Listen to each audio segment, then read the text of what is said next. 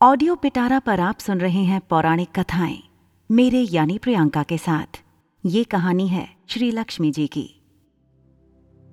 इसी दिन समुद्र मंथन के समय क्षीर सागर से लक्ष्मी जी प्रकट हुई थीं और भगवान विष्णु को अपना पति स्वीकार किया था। कथा इस प्रकार है। एक बार भगवान शंकर के अंशभूत महर्षि दुर्वासा पृथ्वी पर विचर रहे थे। घूमते घूमते वे एक मनोहर वन में गए। वहाँ एक विद्याधर सुंदरी हाथ में परिजात पुष्पों की माला लिए खड़ी थी। वह माला दिव्य पुष्पों की बनी थी। उसकी दिव्य गंध से समस्त वन प्रांत सुवासित हो रहा था। दुर्वासा ने विद्याधरी से वह मनोहर माला मांगी। विद्याधरी ने उन्हें आदर पूर्वक प्रणाम करके वह माला दे दी। माला लेकर उन उन्मत्त वेशधारी मुनि ने अपने मस्तक पर डाल ली और पुनः पृथ्वी पर भ्रमण करने लगे। इसी समय मुनि को देवराज इंद्र दिखाई दिए, जो मतवाले ऐरावत पर चढ़कर आ रहे थे। उनके साथ बहुत से देवता भी थे। मुनि ने अपने मस्तक पर पड़ी माला उतारकर हाथ में ले ली। उसके ऊपर भौरे गुंजार कर रहे थे। जब देवराज समीप आए तो दुर्वासा ने पागलों की तरह वह माला उनके ऊपर फेंक दी। देवराज ने उसे ऐरावत के मस्तक पर डाल दिया।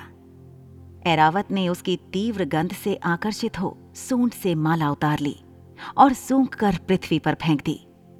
यह देख दुर्वासा क्रोध से जल उठे और देवराज इंद्र से इस प्रकार बोले, अरे ओ इंद्र, ऐश्वर्य के घमंड से तेरा हृदय दूषित हो गया है। तुझ पर जड़ता छा रही है। तभी तो मेरी दी हुई माला का तूने आदर नहीं किया है। वह माला नहीं, श्री लक्ष्मी जी का धाम थी। माला लेकर तूने प्रणाम तक नहीं किया। इसलिए तेरे अधिकार में स्थित तीनों लोगों की लक्ष्मी शीघ्र ही अदृश्य हो जाएगी। यह शाप सुनकर देवराज इंद्र घबरा गए और तुरंत ही ऐरावत से उतरकर मुनि के चरणों में पड़ गए। उन्होंने दुर्वासा को प्रसन्न करने की लाख चेष्टाएँ की। किंतु महर्षि टस से मस न हुए। उल्टे इंद्र को फटकार कर वहाँ से चल दिए। इंद्र भी ऐरावत पर सवार हो अमरावती को लौट गए। तब से तीनों लोगों की लक्ष्मी नष्ट हो गई। इस प्रकार त्रिलोकी के श्रीहीन एवं सत्व रहित हो जाने पर दानवों ने देवताओं पर चढ़ाई कर दी। देवताओं में अब उत्साह कहाँ रह गया था? सबने हार मान ली। फिर सभी देवता ब्रह्मा जी की शरण में गए। ब्रह्मा जी ने उन्हें भगवान विष्णु की शरण में जाने की सलाह दी। तथा सबके साथ वे स्वयं भी क्षीर सागर के उत्तर तट पर गए। वहाँ पहुंचकर ब्रह्मा आदि देवताओं ने बड़ी भक्ति से भगवान विष्णु का स्तवन किया। भगवान प्रसन्न होकर देवताओं के सम्मुख प्रकट हुए। उनका अनुपम तेजस्वी मंगलमय विग्रह देखकर देवताओं ने पुनः स्तवन किया। तत्पश्चात भगवान ने उन्हें क्षीर सागर को मथने की सलाह दी और कहा, इससे अमृत प्रकट होगा। उसके पान करने से तुम सब लोग अजर अमर हो जाओगे। किंतु यह कार्य है बहुत दुष्कर। अतः तुम्हें दैत्यों को भी अपना साथी बना लेना चाहिए। मैं तो तुम्हारी सहायता करूँगा ही। भगवान की आज्ञा पाकर देवगण दैत्यों से संधि करके अमृत प्राप्ति के लिए प्रयास करने लगे। वे भांति भांति की औषधियाँ लाए और उन्हें क्षीर सागर में छोड़ दिया। फिर मंदराचल पर्वत को मथानी और वासुकी नागराज को नीति बनाकर बड़े वेग से समुद्र मंथन का कार्य आरंभ किया। भगवान ने वासुकी की पूंछ की ओर देवताओं को और मुख की ओर दैत्यों को लगाया। मंथन करते समय वासुकी की निश्वास अग्नि से झुलसकर सभी दैत्य निस्तेज हो गए।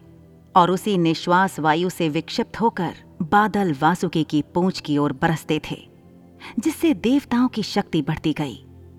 भक्त वत्सल भगवान विष्णु स्वयं कच्छप रूप धारण कर क्षीर सागर में घूमते हुए मंदराचल के आधार बने हुए थे।